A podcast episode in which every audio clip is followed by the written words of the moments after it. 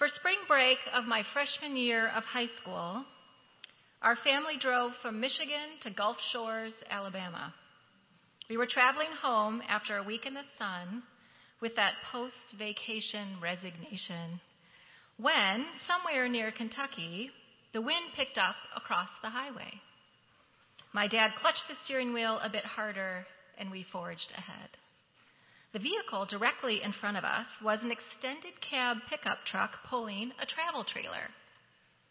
The trailer was quite long, and we watched as it began to sway in the wind. Our concern increased as the trailer became like a pendulum arcing from side to side across the two lanes of northbound traffic. My dad pumped the brakes. Suddenly, the enormous bulk before us spun to the right and flipped onto its side. The trailer, now lying sideways, dragged the truck across the highway lanes, eventually twisting the truck perpendicular to the pavement as well. The whole operation screeched as it skidded across the shoulder and plummeted down the embankment. The truck was out of our sight line, yet we could see the very top corner of the trailer's roof. There was smoke, but no fire yet visible. My dad did not hesitate to pull our car over to the side of the highway as traffic continued to speed past us. He put the car in park and bound from his seat toward the accident. I followed him. My mom prayed. As we stood on the shoulder of the road, all we could see was the underside of the truck. The driver's door faced the sky. The travel trailer was somehow still attached, but was bent even lower into the gully. The smell of smoke and tar was pungent. My dad climbed up the underbelly of the truck as if it was a thick metal ladder. He stood on the frame of the driver's door and tried to open it up into the wind. He somehow managed to do so, then he lowered the top of his body into the cabin of the truck and lifted a stunned man out. I reached up to help the man down the hot pipes and framing of his truck. Next, my father had to climb partially into the front seat to help the woman who was dangling precariously from her seatbelt. She was inches away from the windshield, which had miraculously remained intact. Eventually, I was able to help her from the vehicle onto the pavement where she collapsed into my arms, words of gratitude bubbling out of her like soda. The sirens of emergency vehicles could be heard in the near distance, so we jumped back into the car and continued our road trip home. All would be well. Only later did I look down at my dad's tennis shoe and notice how the rubber sole had melted into the shape of the axle rods of a pickup truck. Someone like my father in a situation like this one is often referred to as a good, a good Samaritan, a person who rescues another or goes out of his or her way for a stranger often gets this label. Good Samaritans are people we refer to every day. Hospitals and relief agencies and charities have Samaritan in their names. And we know what that means. It means people who help or organizations that work for good in the face of danger, illness, or disaster. This naming is rooted in the story we read from the book of Luke. Jesus is telling a parable about a man who helps another. The parable concludes with Jesus saying, Go and do likewise. This summer at Mayflower, we are studying parables eight weeks of parables and eight ways to change your perspective. Parables can and should change our perspective. As you look at the image on the front of your bulletin, it depends on your perspective, doesn't it, as to who is giving and who is receiving the fruit. Parables are stories Jesus told to make a point or multiple points stories to challenge the status quo, stories to get us thinking more deeply about God and life and what it means to be a person of faith. Today, as we seek to be more like Jesus and more like good Samaritans in this broken world, let's take another look at this familiar story. In Amy Jill Levine's book, Short Stories with Jesus, the New Testament and Jewish Studies professor questions Have we domesticated Jesus' provocative parables? Have we, in our current time and place, softened the messages Jesus was so adamant about? Do we need to look again at what Jesus taught and to whom?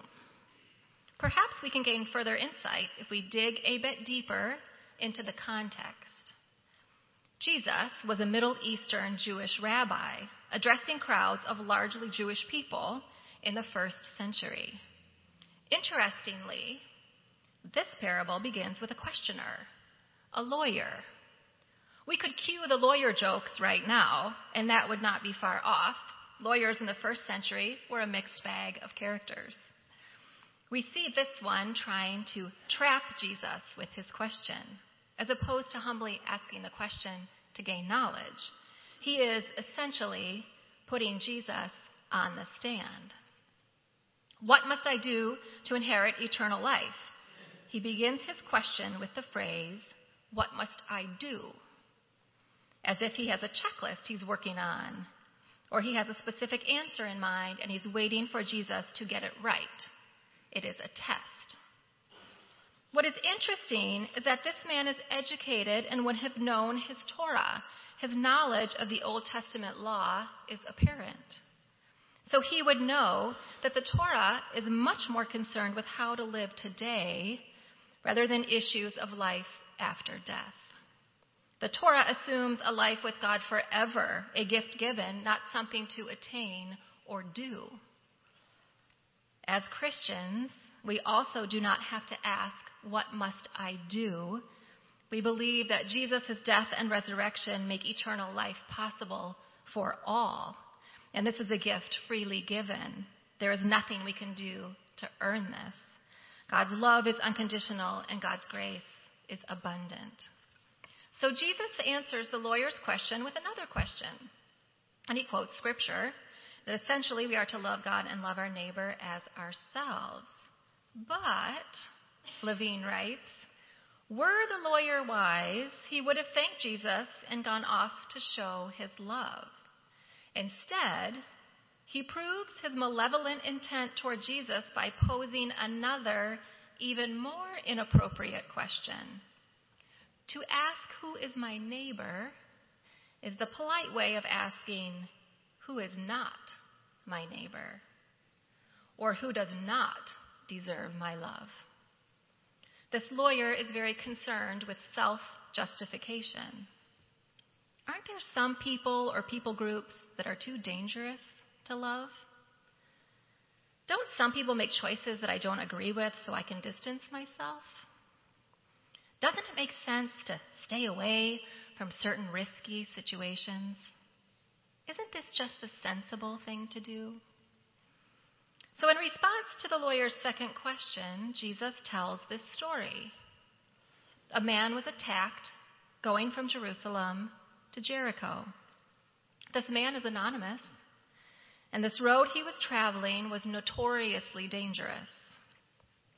What is interesting is that the audience Jesus was speaking to would have identified with the beaten man. Most of us identify with the Good Samaritan, don't we? We point to things we have done or observed others do to help those in need. But Jesus' first century Jewish audience knew what it was to be victimized. The word used to describe the robbers is lestai, which is most closely translated as members of an armed gang. These gangs were common, and often Jews were their prey.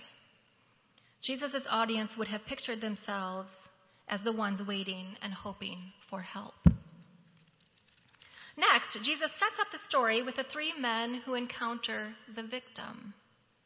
He is utilizing the folkloric rule of three. How many jokes begin with the line, a priest, a rabbi, and a minister walk into a bar? when you hear Huey, Dewey, and you can fill in Louie, snap, crackle, and the good, the bad, and the ugly. Stop, drop, and roll. Bacon, lettuce, and tomato, right? The list goes on. To Jesus' Jewish audience, when he begins with the priest, then moves on to a Levite, they know that the next man mentioned will be an Israelite. Even in the Old Testament, this list of three is common. This is an order of Jewish religious leaders that Jesus' listeners would have anticipated. Levine writes, his audience, surprised by this lack of compassion on the part of the priest and the Levite, would have presumed both that the third person would be an Israelite and that he would help. Imagine their surprise when the third person to stop and the one to help is the one they least expected.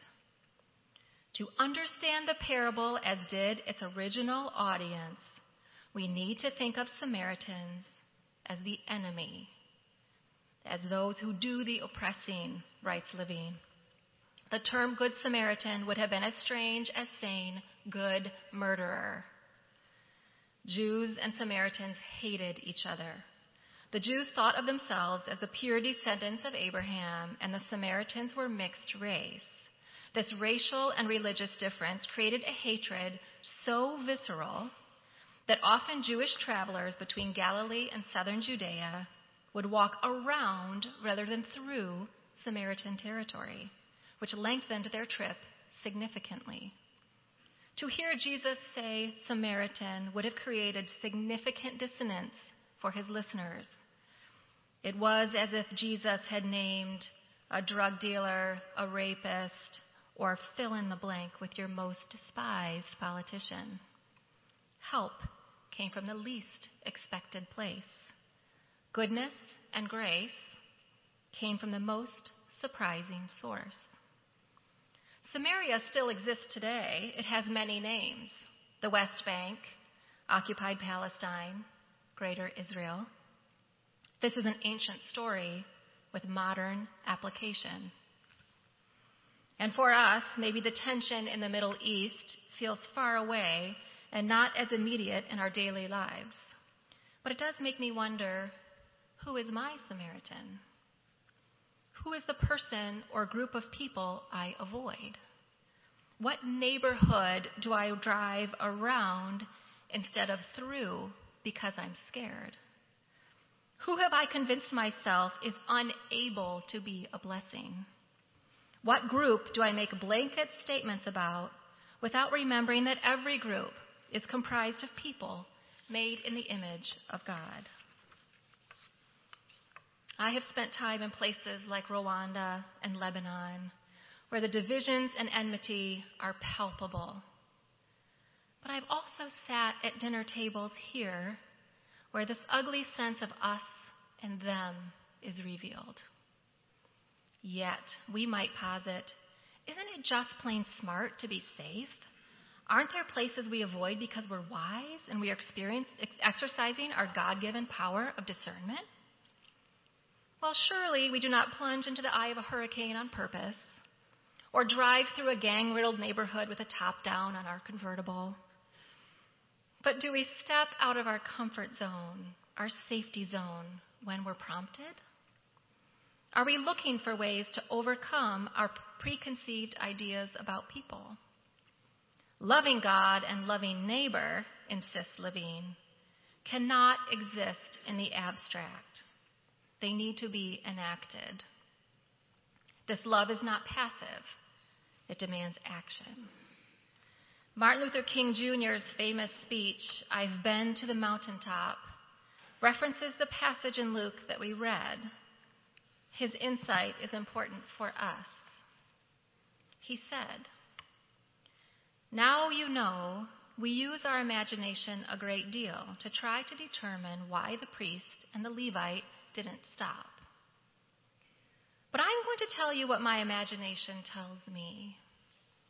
It's possible that those men were afraid. You see, the Jericho Road is a dangerous road. It's a winding, meandering road. It's really conducive for ambushing. You start out in Jerusalem, which is about 1,200 feet above sea level. And by the time you get down to Jericho, 15 or 20 minutes later, you're about 22 feet below sea level. That's a dangerous road. In the days of Jesus, it came to be known as the Bloody Pass. And you know, it's possible that the priest and the Levite looked over that man on the ground and wondered if the robbers were still around. Or it's possible that they felt that the man on the ground was merely faking, and he was acting like he'd been robbed and hurt in order to seize them over there, lure them there for a quick and easy seizure. And so the first question that the priest asked, the first question that the Levite asked was If I stop and help this man, what will happen to me? But then the Good Samaritan came by and he reversed the question. If I do not stop and help this man, what will happen to him? Today we will welcome five families who are currently experiencing the devastation of homelessness into our church. This space will be their temporary home. We are asking as a congregation what is going to happen to them. And on the first Monday of every month, for many, many years, Mayflower members have traveled downtown to Degage Ministries to serve dinner to the patrons there. They are asking, what is going to happen to them? Go and do likewise, says Jesus.